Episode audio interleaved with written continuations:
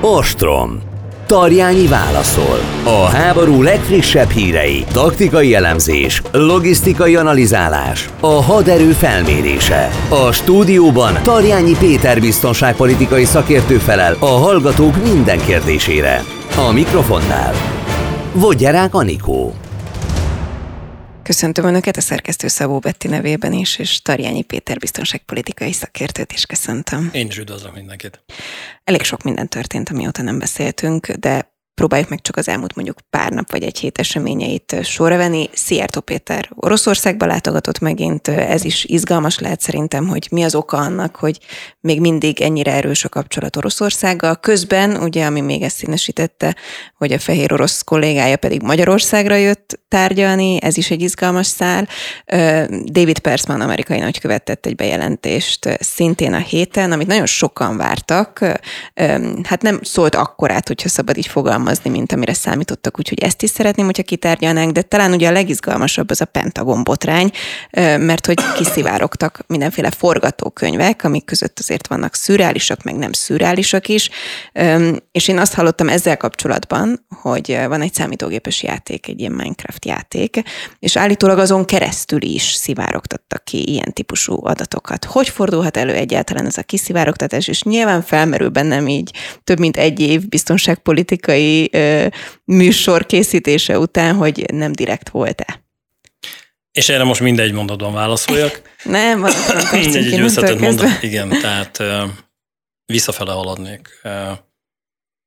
Igazán ez a szivárogtatás ténylegesen egy súlyos probléma. Én három nagy témakörre bontanám ezt az egész szivárogtatást. Egyrészt az első témakör és első rész az ukrán háború vonatkozásában lévő problémakör. A második ö, téma az a hírszerzési ö, problémakör, amiben én azt gondolom, az egy óriási fiaskó az Egyesült Államok részéről. A harmadik pedig a szövetségesi rendszert tekintve ugye ez a lehallgatások témaköre, amiben ugye hallhatták, olvashatták nézők, hallgatók, hogy ez felmerült, tehát nem felmerült, tehát hogy erre bizonyítékok vannak magában a dokumentumban, hogy ezt végezte az Egyesült Államok. Hogyha ebben lehet haladni sorban, akkor igazán azt mondanám, hogy ez egy eléggé súlyos ö, olyan biztonsági probléma, ami egyik oldalról egy kicsit túldimenzionált, tehát olyan szempontból, hogy ahogy ma itt Magyarországon biztonságpolitikai szakértők kommunikálják, hogy tulajdonképpen ezen elment az ukrán háborúnak a tavaszi hadjárat része, mert hogy ezek alapján, a dokumentumok alapján föl tud készülni Oroszország. Én azt mondom, hogy nagyon komoly támpontot kapott Például, most mondok egy konkrét példát, ugye van körülbelül egy 40-50 ezer fős kontingens, aminek a 70-90 százalékát a NATO-ban képezték ki, ez a 8 rohamdandár, amivel úgymond a nyílhegye, vagy a, a nyílveszőhegye, tehát a támadási hullám hegye lesz ez a nyolc dandár. Ez egyébként annyira nem titok már, de az, hogy ezek az erők milyen kiképzést kaptak, milyen felszereltségük van technikai eszközök oldaláról, katonai oldalról, ennek a nyolc dandárnak ez, ez a fajta információ háttere, ez ténylegesen napvilágot látott. Az, hogy és ugye ezt is tegyük helyre, megközelítőleg másfél-két hónappal ezelőtt jelent meg abban a bizonyos chat szobában ez az információcsomag. Ami azt jelenti, hogy ez egy pillanatfelvétel. Tehát ez egy másfél-két hónappal ezelőtti állapot, amiben akkor az ukrán és az amerikai hadvezetés végig gondolta, hogy hogyan kellene az elkövetkező hónapok támadó hadműveleteit lekoordinálni, egyáltalán elvégezni, és ehhez kapcsolódóan számtalan területet beszéltek végig, illetve jelentésekben osztott meg a Pentagonon belül több részleg, illetve más hírszerző szervezetek is, hogy egyáltalán ez a háború hogy állt. Itt mondanám azt, hogy egyik oldalról ez egy probléma, tehát hogy ez kiszivárgott. A másik oldalról azért tegyük hozzá, hogy ez nagyobb probléma lett volna akkor, hogyha mondjuk a tavaszi hadjárat első-második napján vagyunk, és azokat a konkrét anyagokat szivárogtatja ki valaki, amely anyagok már a konkrét támadó hadműveletekről szólnának. Egyszerűen abban az esetben több tízezer halott lenne hiszen az orosz fél akkor pontosan látná azokat a manővereket, amelyeket az ukránok az amerikai támogatással végre akarnak hajtani. Ebben a szerencse a szerencsétlenségben, ha lehet így fogalmazni, hogy másfél-két hónappal ezelőtti helyzetet rögzít, másfél-két hónappal ezelőtti információkat oszt meg, amihez képest még el lehet térni a konkrét támadó hadműveletekben ezektől a lépésektől, ezekkel lehet változtatni. És ha változtatás van, abban az esetben nincs akkora veszélynek kitéve az a támadó haderő, amelynek bizonyos felkészítési részeit leleplezte ez a szivároktatás. Ez a katonai rész. A második rész a hírszerzési fiaskó, és ebben azért vannak súlyosabb témák.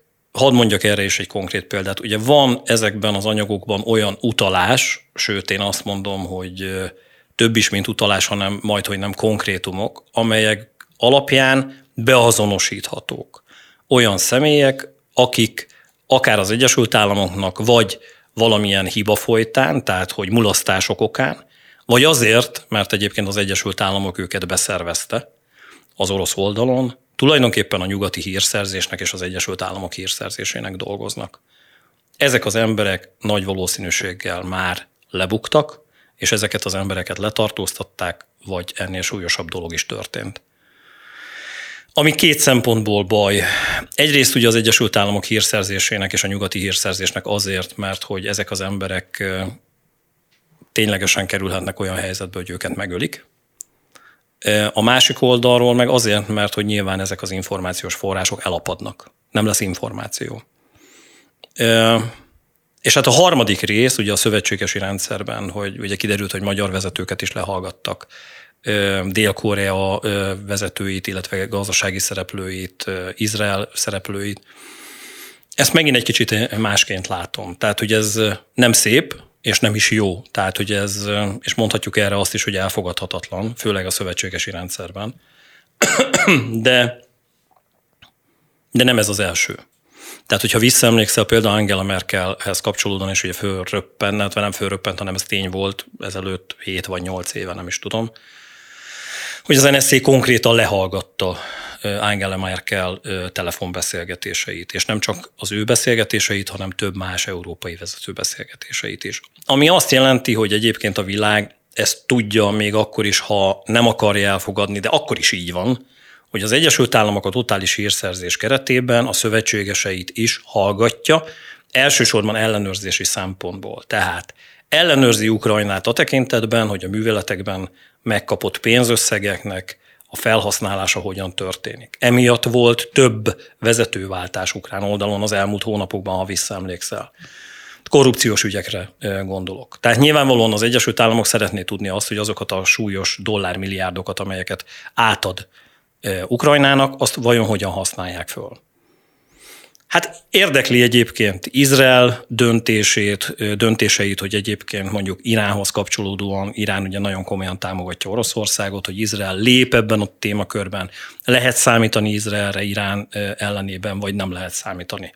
És hát Magyarország vonatkozásában nyilvánvalóan érdekes, és akkor itt most lehet, hogy keménynek hangzik az, amit mondok, de nyugodt lehet, hogy azzal kapcsolatban, hogy Szijjártó Péter fogadta a fehér orosz külügyminisztert, az, hogy Oroszországban látogatást tett. Ezek mind-mind olyan hírszerzés szempontjából fontos események, amire az Egyesült Államok hírszerzése, és nem csak az Egyesült Államok hírszerzése, tehát nyugodt lehet Németország hírszerzése, Kína hírszerzése, mindenki ráugrik, mert hogy ennek a hátterét most már a világ tudni akarja. És nyilvánvalóan az az elmúlt egy éves politika, amiben ez az egyet lépünk előre, hármat hátra egyet lépünk és támogatjuk a szankciókat, aztán utána itthon mégis olyan furcsa helyzeteket teremtünk, amiben például a fehér orosz külügyminiszter itt van és tárgyal, miközben egész Európában, nem, nem Európában, az egész nyugati, nyugati világban elfogadhatatlan az ő jelenléte, és, és egyáltalán bármilyen fajta kommunikáció Fehér Oroszországgal, hiszen tudjuk azt, hogy törvénytelen vagy szabálytalan volt a választás, el volt csalva a választás. Tehát számtalan olyan dolog van, hogy ellenzékieket börtönöztek be, öltek meg, tehát hogy Ebben is hozott egy döntést a nyugat, és ennek ellenére Magyarország másként cselekszik. Ez biztos, hogy hírszerzési aktivitást van maga után. És ezzel nem lehet mit tenni. három, három ország van, amelyik a világon totális hírszerzést folytat. Az egyik az Egyesült Államok, Kína és Oroszország. Ez a három ország biztosan ilyen szintű tevékenységben mozgósít, és mindent megfigyel. És ezt tudja mindenki. Tehát most ezen itt lehet felháborodni, és kell is, és nyilvánvalóan ezzel kapcsolatban magyarázatot kell követelni, de ez így volt, így van, és így lesz az elkövetkezőkben. Tehát igazán ez a három témakör, ami ebben a pentagonos szivároktatásban van, és van rengeteg ilyen, most mondhatom azt, hogy ezek az apró kis mazsolák, amik, amik érdekesek, hogy van olyan része ezeknek a jelentéseknek, ami arról szól, hogy NATO katonák vannak Ukrajnában, és ezek a NATO katonák úgy néz ki, hogy harci tevékenységekben részt vesznek. Ez nem jelenti azt, hogy harcolnak, de a különleges erők oldaláról valamilyen fajta tevékenységet folytatnak. És, és sorolhatnám, és ez mind-mind-mind kérdést von maga után, és nyilván ezeknek az információknak egy részét Oroszország piszkosul föl tudja használni, hogy lám a NATO ellen harcolnak ö, Ukrajnában. Tehát, hogy itt van erre egy bizonyíték.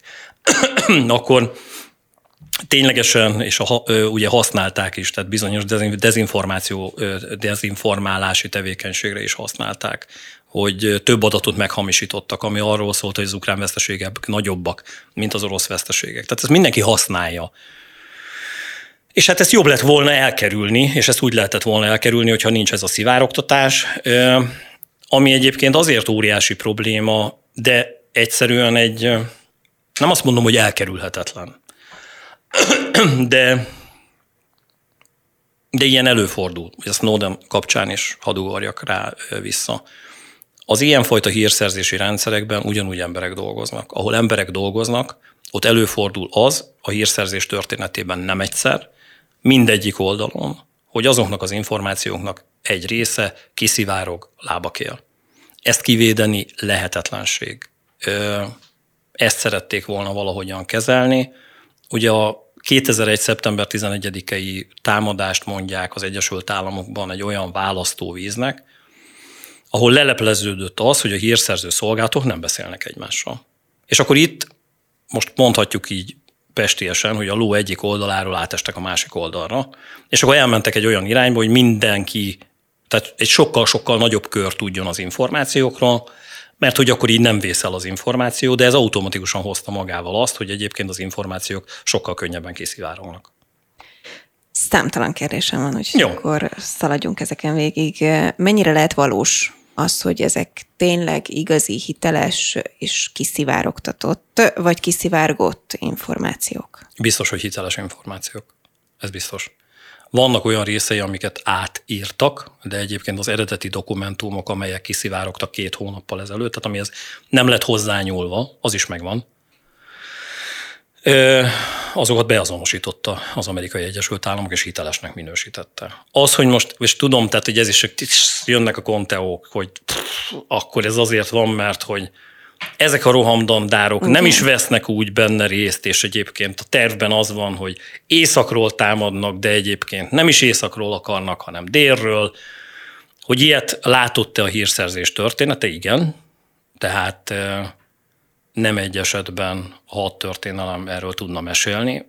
Most ha azt kérdezed, hogy ez ilyen szempontból megtörtént, vagy nem történt, erre nem fogok tudni válaszolni, mert hogy nincs ehhez Jó, tudásom. de akkor a lényeg az, de hogy előfordulhat. előfordulhat, de a dokumentumok komoly része, amit ellenőrizni tudtak. Vannak olyan részei, amik nem azt mondom, hogy titkosak, hanem, de nem, még azt sem mondom, hogy teljesen nyílt információk, hanem a kettő között. és ezt adott esetben egy oknyomozó újságíró azért valamennyire, hogyha vannak forrásai, le tudja csekkolni. Ezek megtörténtek. Tehát a Washington Post oldaláról ö, ö, megcsinálták, és ezeket leellenőrizték, és ez alapján több forrás által hitelesítve kijelenthetjük, hogy ezek az információk hitelesek. Egy részüket később az orosz titkosszolgálatok módosítani akarták, dezinformálási szempontból, ami egyébként lelepleződött, de egyébként magát az, a, a csomagot abszolút hitelesnek kell vennünk, hogy ezzel mit kezdenek, az egy másik kérdés. Kiszivárgott, vagy kiszivárogtatták? Abban az esetben mondanám utóbbit, tehát a, a tudatos kiszivárogtatást, uh-huh. hogyha ez valamilyen fajta hírszerzési játszmának lenne a része. De erre megint nem tudok neked válaszolni. Mostani állapotban azt mondják, hogy ez nem kiszivárogtatás, hanem valaki vagy valakik valamilyen okból kifolyólag ezt megtették. Tehát kiadták az információkat. Mondjuk a valamilyen ok is izgalmas lehet. Nem tudok erre válaszolni, ilyenkor, Akkor máshogy kérdezem, az elképzelhető, hogy véletlenül kerül ki egy ilyen irat? Tehát, hogy én mondjuk, nem, nem tudom, veled együtt dolgozom az akárhol, és neked akarok e-mailt küldeni, és a Bettinek küldöm véletlenül, bocsi, a titkos anyagok kimentek. Tehát, nem, hogy... tehát egy-egy anyag kapcsán lehet ilyen. Előfordulhat olyan is, hogy egy anyag, tehát egy ilyen csomag, ami szól mondjuk Afganisztánról, de az, hogy Ukrajnáról szól, uh-huh. de számtalan területet fog össze, és számtalan titkosszolgálatnak a tevékenysége van benne. Ez elképzelhetetlen, hogy véletlenül így csak úgy elindult volna. Tehát ez, itt valakinek volt, vagy valakiknek egy tudatos tevékenysége. Mit jelent ez a kiszivárgott csomag Oroszország szempontjából? Hát most kommunikációs szempontból ez hihetetlen sok magas labdát hogy hát amit előbb mondtam, hú, harcolunk a NATO ellen. Hát de nem harcoltok. De igen, mert ott van az anyagban, hogy Azt innen... külön szeretném. Igen, igen, hogy innen és innen hány katona jött. Pff. És akkor erre mit tudom mondani a NATO, hogy nem igaz? Hát benne van az anyagokban. Hogy, hogy Ukrajnának nehézségei vannak Bakhmutban. Ezt eddig is tudtuk, ugye, de, de hogy milyen mértékű nehézségek ebben az anyagban szerepel na akkor mégse annyira rózsás a helyzet. Tehát, hogy kommunikációs szempontból tudják elsősorban használni. Stratégiai szempontból? Ö... Vagy az van mindegy is, mert a, amit ott olvasok, azt valószínűleg úgy is Az úgy, az úgy, se, úgy lesz. Aha. Tehát nem maradhat úgy. Tehát az, az emberi mulasztás ö, giga, nem tudom milyen lenne, hogyha egyébként azt mondaná Ukrajna, kiszivárjon, tök minden, ugyanúgy csináljuk. Nem, tehát hogy ebbe tízezrek halnának meg, és ezt nem, nem hagyhatják. Tehát ez, a, ez az információ abban a pillanatban halt meg, harcászati, hadászati szempontból, amikor ez napvilágot látott, és a támadás sorozat nem indult még el. Lehet újra gombolni a kabátot ehhez képest? Lehet. És kell is. Tehát ezért mondom azt, hogy nyilvánvalóan ezeket módosítani Én kell. nem tudom, hogy milyen időintervallumok vannak egy háborúban. Tehát amikor az van, hogy elkészült egy támadási terv, tehát tételezzük fel, hogy az ott kiszivárgott anyagok valósak. És ebben ugye volt például egy tavaszi nagy ellenhadjáratról is szó. Ami most szivárgott ki, most ugye nem tudom, április írunk, másfél-két hónapja, mondjuk ezek már tudhatóak voltak, tehát gondolom én, hogy akkor az ukrán hadsereg előre gondolkodik, hogy na, olyan stratégiát fogunk alkalmazni, hogy felkészülünk arra, amihez kell muníció, fegyver, nem tudom, minden, hogy akkor majd április 42-én támadást indítunk itt és itt. Ha ez az anyag kiszivárgott, mennyi idő az, amíg újra gombolják a kabátot? Van olyan része, amit újra lehet gombolni, tehát támadási irányokban. Uh-huh. Amit nem lehet, az a támadási háttér mértéke. Tehát ezekben az anyagokban az a kínos, hogy azért ebből lehet becsülni, hogy mennyi tüzérségi munícióval rendelkezik Ukrajna, mennyit akar ebből felhasználni, milyen szárazföldi haderőt mozgósít. És akik ehhez értenek, és azért tegyük már hozzá, hogy több vereséget szenvedett az orosz hadsereg, de azért ott is okos emberek ülnek a vezérkarokban, és különböző stratégiák, az, tehát nem buta emberek, Ezekből az anyagokból föl tudnak vázolni különböző támadási variációkat. És ezeket a támadási, ez mondjuk három-négy támadási variáció lehet, több nem. És azt is, hogy milyen mértékben tudja mennyi ideig fenntartani azt a támadási szándékot és intenzitást az ukrán hadsereg. Ezek fontos információk, tehát ezért mondtam, ezért hogy ez is gond. kérdeztem, hogy az oroszok egyébként mit profitálnak ebből, mert Rengeteget. azon túl, hogy kommunikációt, hát hiszen gondolom is sok adathoz is hozzájutottak. Persze, tehát ezért mondom, tehát, hogy a beszélgetésünk elején is említettem, tehát, hogy, hogy nagy a baj, de nem akkora a baj, mint hogyha ez akkor történt volna, ha már mennek a műveletek. Tehát, hogy itt ha ezt ténylegesen az orosz titkosszolgálat beépüléses tevékenysége tette volna, akkor az oroszok hagyják, tehát nem szivárogtatják ki, hanem később, vagy egyáltalán nem mondják el, hogy tudják, hogy mit akarnak az ukránok. Hát nekik úgy lett volna jó, hogyha ezek a támadási hadműveletek úgy, hogy ők mindent ismernek, végig mennek. És akkor utána fél év múlva, egy év múlva kiderül, hogy egyébként hírszerzési szempontból ők első pillanattól kezdve tudtak mindent. Tehát ezért gondolom azt, hogy ez valamilyen tudatos tevékenység, de nem gondolom, hogy Oroszország részéről.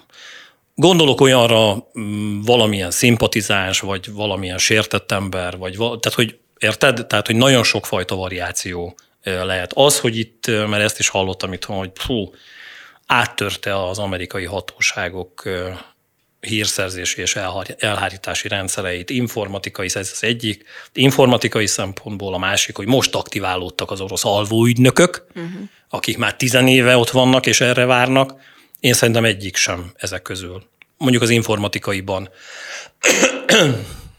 lehetnek még kérdőjelek, de ott is azért adok kisebb esélyt erre, mert még egyszer mondom, Oroszországnak az lett volna az érdeke, hogyha ezek az információk nem látnak napvilágot.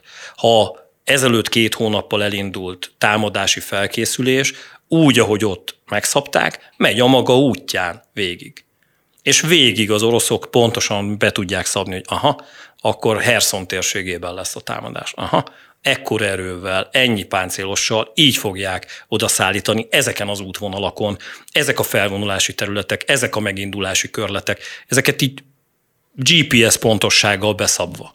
És még azt is megtudni, hogy egyébként, és a háborúban, például a második világháborúban voltak ilyen hírszerzési fiaskók, például a német oldalon is. Tehát, hogy az oroszok olyan szinten, és egyébként ugye 1943-ban Kursk térségében is voltak ilyen pontos információja az orosz hadvezetésnek, hogy a német hadvezetés mit akar, nem szivárogtatták ki. Tehát vártak és el is játszották, tehát hogy engedték is a német erőket, hogy sikeres legyen, és utána jött az ellentámadás, amire ők fölkészültek. Aztán volt más, Lengyelország területén voltak olyan hadműveletek, ahol azzal kezdődött, hogy most gondolta, hogy ott vagy a megindulási körletekbe, ez közvetlen a támadás előtt, 10 perced van az indulásig. Tehát tudod, ott vagy, minden, mindenki el van hely. Tehát fölkészült az összes csapat, fú, kemények vagyunk, fölkészültünk, és akkor arra a területre jön egy olyan tüzérségi támadás a másik oldalon, ami mindent elpusztít. Ezt hívják ugye közbeütésnek.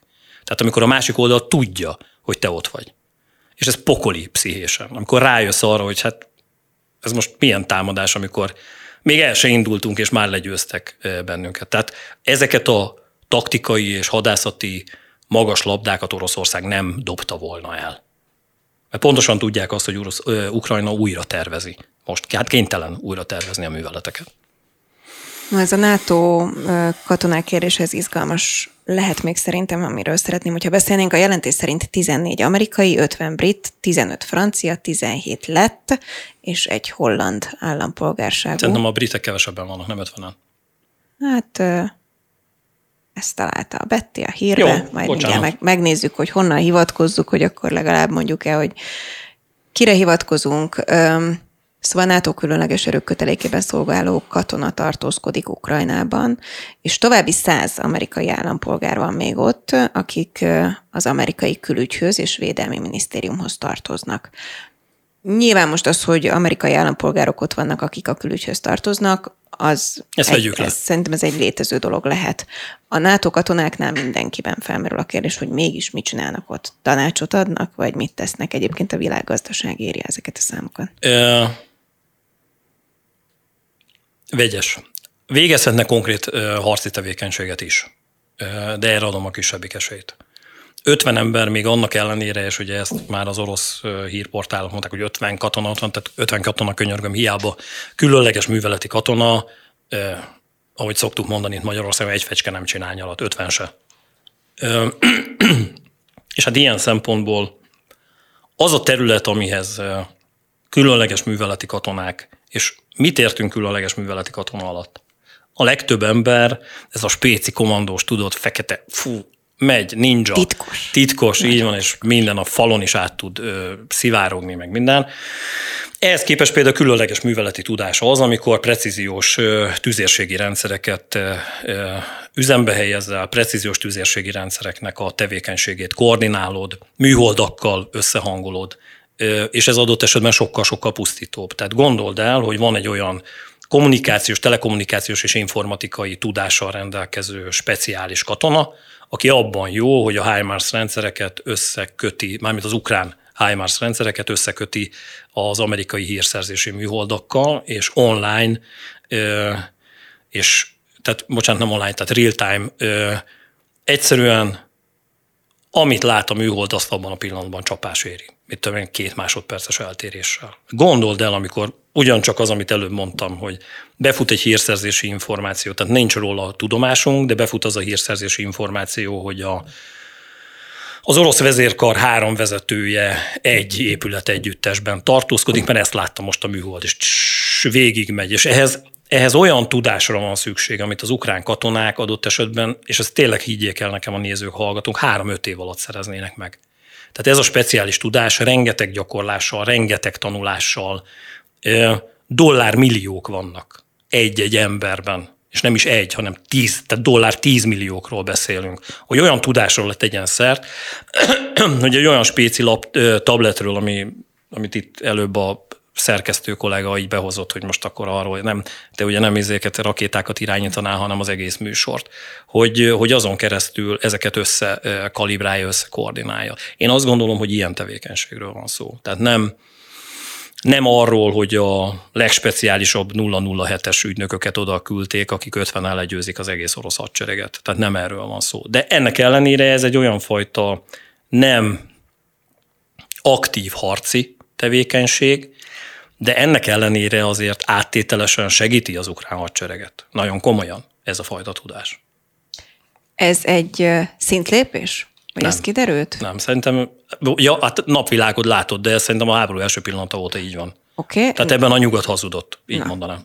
Igen, hiszen Igen. mást kommunikáltunk eddig, tehát akkor megkérdezem így, oké, hogy ez most kiderült, tételezzük, hogy ők ma mentek oda. De, ha ez, jó, ha ez így történne, akkor ez már egy másik szint, amiről beszélünk, mint nem. nyugat támogatás, amikor nem. beavatkozásról beszéltünk, hogy az oroszok hú, de fenyegetnek Öt, 50. mindenkit. 50 katona nem tud úgy beavatkozni. Ez egy nagyon komoly harctéri támogatás. Ez egy olyan támogatás, amit egyébként, és ezen most biztos vagyok benne, hogy tehát ez most lehet, és ezért mondom, hogy kommunikációs, lehet verni a dobokat a, a Kreml oldaláról, Jó, de ezt ők tudják. A dobokat. Igen, de ezt szerintem a háború első pillanata óta tudják. Jó, akkor megfordítom, mert a hallgatók ugye minden adásnál szinte megkérdezik, hogy mennyivel nő az esélye Nem annak, hogy na igen, tehát Nem. hogy Oroszország erre mondhatja-e azt kommunikációs szempontból, hogy na, tadám, Nem. ugye? Nem. Mert ezzel az erővel viszont lehet mondani, hogy irániak vannak a Krímfélszigeten, ezt tudjuk, akik egyébként az iráni drónokat, felfegyverzett drónokat kalibrálják és segítik az orosz mérnököket. Vannak észak-koreai katonák, akik egyébként a tüzérségi rendszerek szállításában segítkeznek, amelyek ugye azt mondja Oroszország, hogy nem érkeznek Észak-Koreából, ehhez képest igen. Tehát az, hogy most van 50 külső szakértő, amelynek egy része, vagy akiknek egy része brit, lett, és, és amerikai állampolgár, ezen nem kell meglepődni. Lehallgatáshoz kapcsolódóan egy kérdésem van, hogyha mi erről itt beszélgetünk, és tudjuk, hogy például, hogyha Szijjártó Péter kimegy Oroszországba, akkor ne legyen kétség a felől, hogy mondjuk nem figyelik azt, hogy ő mit tesz, akkor azt nyilvánvalóan ő is tudja. Tehát akkor miért tenne bármit? Vagy tehát mi értelme van?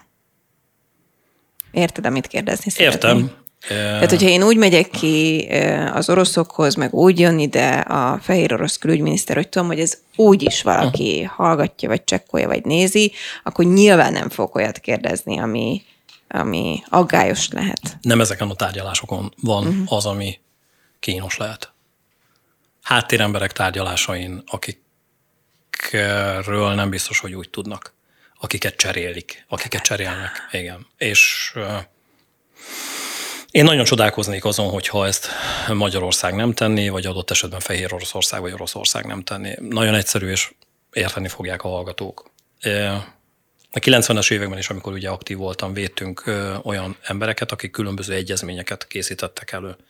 Mi soha nem a top vezetőket védtük. Tehát amikor a top vezető eljut egy országba és aláír egy egyezményt, azelőtt szakdiplomaták, most nevezzük így, azoknak a területeknek a szakértői már 60-szor végig tárgyaltak mindent. Tehát, hogy ott azokon a tárgyalásokon ez mese. És akkor oda ment Trump, vagy oda ment Putyin, vagy Obama, belenézett Putyin, vagy akárkinek a tekint a szemébe, és azt mondta, hogy ez nem így lesz. És akkor ott ah, nem tudom, mi tört. De hogy is, hát mert előtte csomó. Tehát ha aláírás van, ha aláírás van, akkor ezt előtte már darabokra szedték ezerszer. Tehát ott nem történik semmi. Ott egyszer oda mennek a vezetők és aláírnak.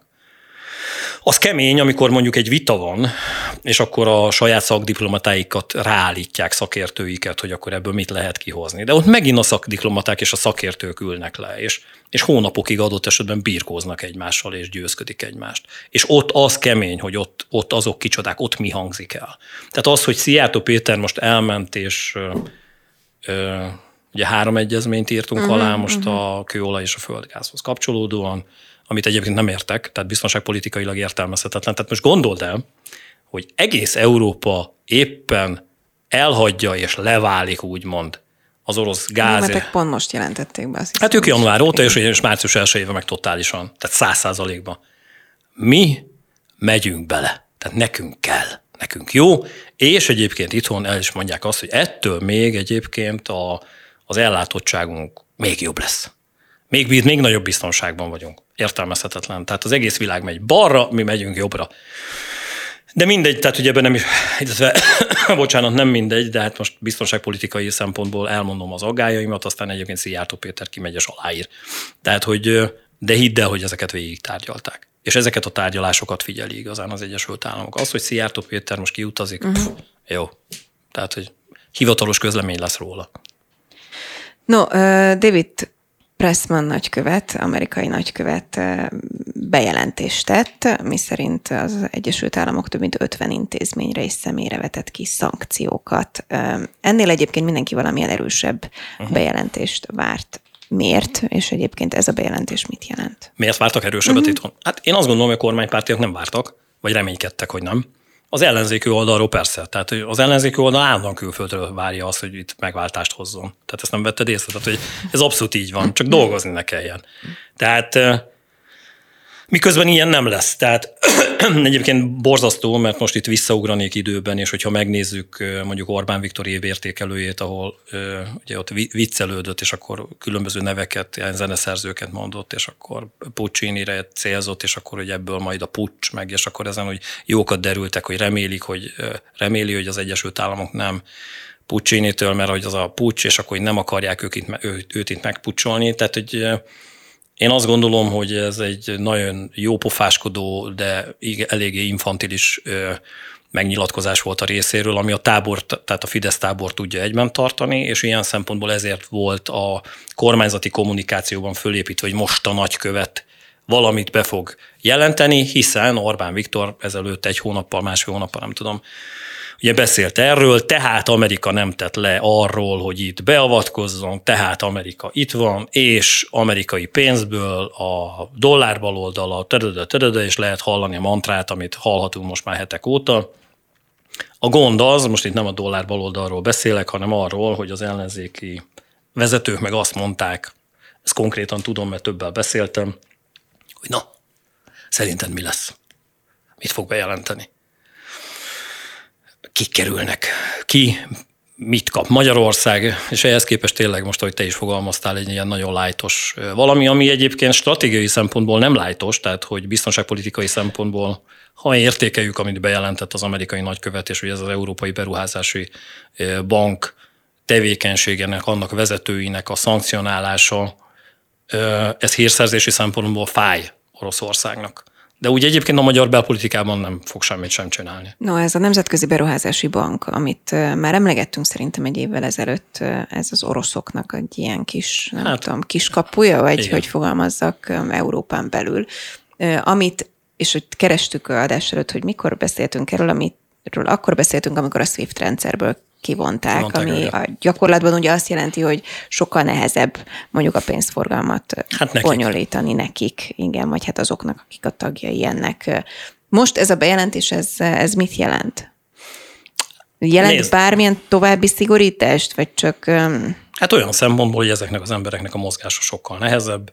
Ez egy jelzés Oroszország felé, hogy ezek az emberek megbuktak hogy az ő tevékenységüket egyébként az Egyesült Államok ellenőrizte, tehát ilyen szempontból ez a tudod, mit, tudom, mit tettél tavaly nyáron, Anikó, tehát, hogy az a, ugye itt ebben három külföldi és egy magyar személy van, az egy magyar személyhez kapcsolódóan van min elgondolkodni szerintem a kormányzati oldalról, hogy ő mit tett tavaly nyáron, mert hogy nagy valószínűséggel az ő tevékenységét eléggé komolyan gorcső alá vette az amerikai nemzetbiztonsági szervek és titkosszolgálatok mindegyike. Az, hogy a SWIFT kódot így, és kitoltották a SWIFT. Ugye akkor erről beszélünk, hogy a SWIFT kód nélkül a nemzetközi pénzkereskedelemben, tehát a nyugati, pénzkere, nyugati pénzkereskedelemben nem tud részt venni egy ilyen bank, de ne, ennek a banknak egyébként a működése nem is ilyen szempontból volt érdekes. Igazán az fájt, és az volt átláthatatlan, hogy különböző ügyekben, most legyél, és akkor hagyjuk Magyarországot. Ugye itt Európáról, nemzetközi dolgokról beszélünk, hogy ez benne van a nevében. Egy lengyel politikus szeretné az orosz titkosszolgálat korrumpálni. Szeretne kifizetni. Ma már ez a táskák kora, ez, ez nagyon-nagyon nem működik. Most gondold el, tehát most tényleg egy vezető diplomata, aki, vagy vezető politikus, aki nagyon komoly beruházások, katonai fejlesztések fölött diszponál. És akkor azt mond, nem, nem mond kis összeget, tehát ez nem ilyen, hogy figyelj, tízezer dollár itt van ebbe a borítékban. Nem. Tehát, hogy itt súlyos dollár vagy euró 10 milliókról beszélünk. Hát ezeknek a súlya több száz kiló. Tehát most gondold el, amikor mennek a diplomata kocsik, orosz diplomata rendszámmal, és megállnak a ház előtt, és bevisznek sok-sok táskányi pénzt. Nem így működik. Ennek meg kell teremteni a hátterét, és azt, hogy azok az emberek, akik ilyenben részt vesznek, hozzáférhessenek ezekhez a pénzekhez. És akkor itt van Sógor Koma jó barát, hogy van mondjuk neki egy barátja, akinek van egy erdeje, mondjuk akkor te legyél, legyél te, játszunk? Mindenképp. Oké. Okay. Van egy, van egy ismerős. De én aranytáblákkal szeretnék dobálózni a végén. Oké. Okay. Te rálátsz a lengyel fegyverkezési folyamatokra, és ezt te tudod lassítani. Ennek van egy értéke. Valakik oda mentek és megegyeztek. Erre te azt mondtad, hogy tíz. Tíz egységnyi pénz. Tíz egységnyi pénz, az mit hat ilyen helyiségbe kellene, hogy elférjen. És akkor ezt meg kell szervezni, hogy ezt te hogy, hogy tudod megkapni. És erre van a te ismerősöd, akinek van egy erdeje. És akkor elmegy ehhez a bankhoz, és azt mondja, hogy ő szeretne felvenni hitelt, mert hogy meg ha támogatná a, a bank azzal, egy lombkorona sétányt szeretné. Egy lombkorona sétányt szeretne építeni, ez egy tökéletes példa, és akkor a bank azt mondja, azt a mindenét. Hihetetlenül ötlet. jó ötlet. Ez benne is van a portfóliónkban. Mi ilyeneket szoktunk csinálni, és, és nagyon szeretnénk. És akkor erre az a mondás, hogy hát ugye van, ezt te is fontosan tudod, meg a hallgatók, nézők is, hogy azért önerőt kell fölmutatni. És akkor azt mondja ez a bank, hogy nem kell önerő. Ez annyira jó ez a, ez a projekt, hogy hogy százszázalékosan mi futjuk, de egyébként biztos, hogy van, de mondjuk az általános 20, 30, 40 vagy 50 százaléka szemben 2 százalék. És egyébként ezt is, mert az már lehet, hogy olyan mennyiségű, hogy valaki oda viszi egy táskába. És akkor jön az ismerősöd, befizeti, és akkor azt mondja a bank, hogy oké, okay, rendben van finanszírozva. És ez egy másik pénzintézetnél, a világ másik részén, tehát nem biztos, hogy Lengyelországban, akárhol a barátod rendelkezésére áll. Ott van. És te az egész dologból kimaradtál. Erre lett létrehozva ez a bank. Ezt mondják a hírszerzősi szervezetek a nyugaton. És nem egy ilyen ügylet történt. És hát ugye ez azért kemény, mert hogy ilyen ügyletekkel nagyon-nagyon nagy pénzeket lehet mozgatni. Van egy témánk még, amiről mindenképp szeretném, hogyha beszélnénk. Egyrészt, hogyha gondolod, akkor adjunk azért egy általános képet, hogy éppen most mi történik a szomszédban, mert hogy azon túl, hogy most éppen lehallgatásokról, meg politikai ügyekről beszélünk, meg felkészülésről, meg elhalasztott ellentámadásról, napi szinten zajlanak azért a harcok, és, és ami engem nem hagy nyugodni, és nagyon kíváncsi vagyok a szakmai válaszra, az Bachmut. Hónapok óta beszélünk most már Bachmut. Hát most már legalább kilenc, szerintem. 7-9 hát, hónap, ezt a nagyon régó, meg tudja mondani. Nagyon régóta beszélünk Bachmutról, és és bevallom nem értem, hogy mi történik ott. Folyamatosan arról szólnak a hírek, hogy rendkívül véres ostrom van. Uh-huh. Hogy tarthat ennyi ideig egy, egy városnak a, a kivéreztetése, hogy ez azt jelenti, hogy nem elég erős a védelem, vagy nem elég erős a támadás, vagy valaki eltaktikázik valamit, hogy direkt elnyújtva van. Ilyen van, Manikó. Ilyen van. Nem tudom, hogy Van. ezért Csak mondom- kérlek, mondom, hogy mondd el, hogy mondom. akkor a Bakhmutos ostrom egy tök normális dolog egy Hát háborúban. azt nem mondom, hogy tök normális, a háború nem normális, tehát hogy ezt mondanám, de mondok egy másik várost a térségben, Leningrád, most Szentpétervár, 1941-től, tehát majdnem két és fél évig, majdnem három évig tartott Leningrád ostroma. Közel egy millió. Méretbeli különbség nincsen, most mindjárt csekkolom, de... De van, hát természetesen, tehát Tehát, Szentpétervár. hogy nem azért, mert Ja, nem, ez egy nem, nagy nem. város, érted? Nem, nem, nem. Egyszerűen Nem tudom, annyira szisztematikusan védték akkor a szovjetek, és az ott lakók, közel egy millió halott volt csak a polgári lakosság részéről Szentpéterváron. Tehát az, hogy egy hosszú ostrom van, egy olyan ostrom, ami hosszú-hosszú hónapokig tart, ilyen, ilyen előfordul a hadtörténelemben. Mi az oka? Ö, 73 ezer fős településről beszélünk, most megnéztem. Ez egy érdekes kérdés. Egyszerűen azért, mert egyébként Bakhmutot, és nem véletlenül mondják az amerikai szakértők és nyugati szakértők is már tavaly ősz óta, hogy nyugodtan át lehetett volna adni Oroszországnak. Az ukrán vezetés nem tette meg.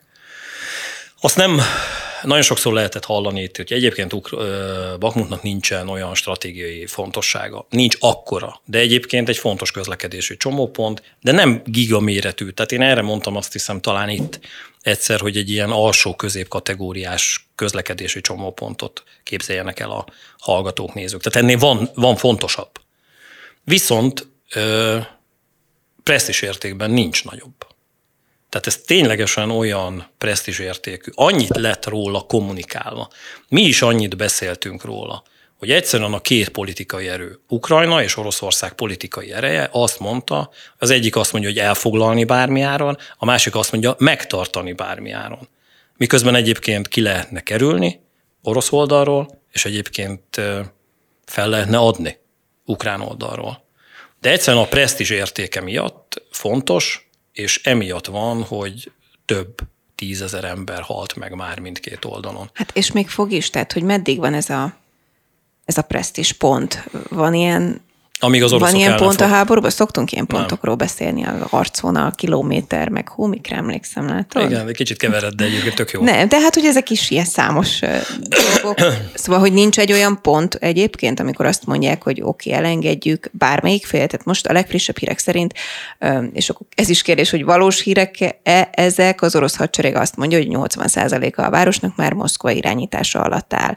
És csak hogy értsék a hallgatók, most gyorsan rá googliztam, mondjuk egy szolnok méretű városról van szó egyébként.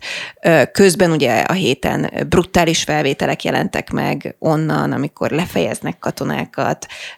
Szóval nincs az a pont, amikor azt mondják, hogy, hogy akkor itt, itt vége. Hát van olyan pont, az, a legobjektív pont az, amikor például Oroszország bejelent, hogy elfoglalta százszázalékosan, és Ukrajna pedig elismeri, hogy elesett Bakmut. Ez egy, ez egy, ez egy vége. Ez a reálisabb pont jelen Nem, pillanatban nem, egyébként? Nem, nem, nem. Az ukránok ki akarnak tartani. A legreálisabb az az, hogy gyilkolják egymást az ukránok és az oroszok. Amíg érik. Tehát ez az öld, ahol éred. És ezért látsz ilyen felvételeket, mert az maga a pokol. Ott minden egyes négyzetméter, ez egy mini Stalingrad. És az, hogy most hány százalékot, tehát hogy bocsánat, a Führernek annak idején Stalingrádhoz kapcsolódóan is küldték a százalékokat, hogy hány, hány százaléka esett el a városnak, aztán utána nyertek a szovjetek. És utána bekerítették a hatodik hadsereget, és, és a hatodik hadsereg mellett egyébként a második magyar hadsereget is, tehát hogy a románok haderejét, olaszokat is, tehát hogy, hogy nagyon sok százezer embert öltek meg és estek ö, fogságban, nyilván a saját veszteségeik is pokoliak voltak.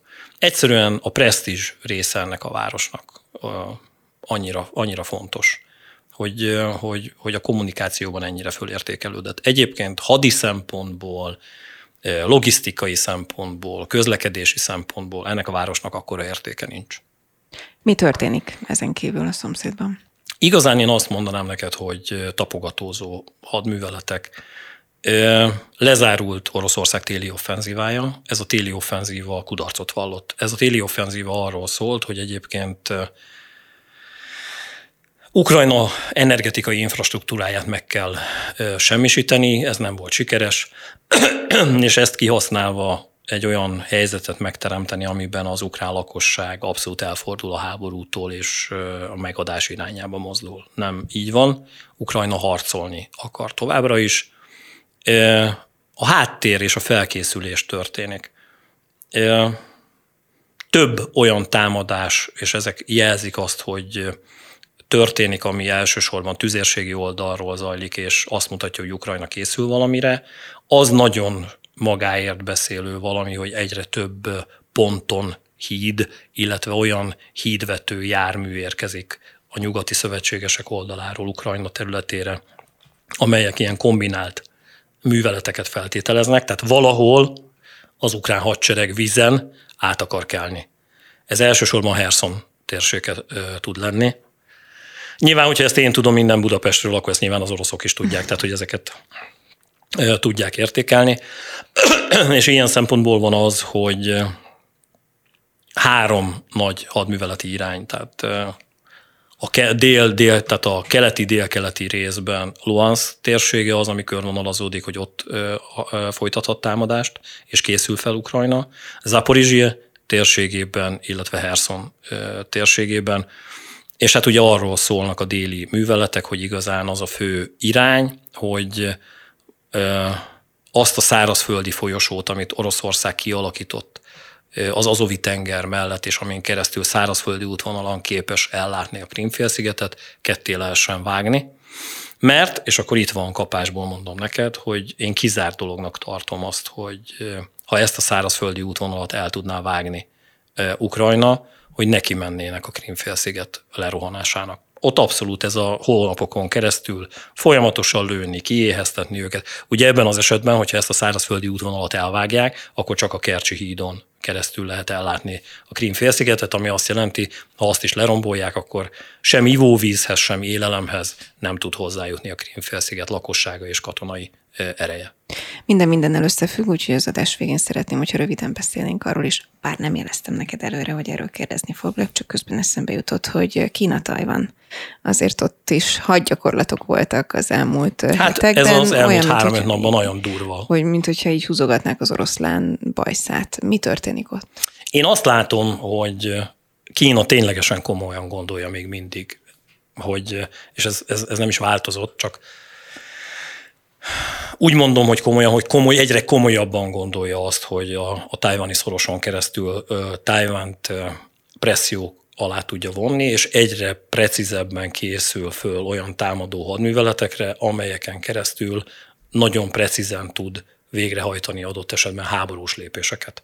Nem gondolom azt, hogy ez most történne, tehát ez a tapogatózás, de azért ne felejtsük el, hogy 2014 a Kríma annektálása után Oroszország több tucatnyi hadgyakorlatot tartott Ukrajna határai mellett, ami mindig azzal fejeződött be, hogy egyébként nem történt semmi.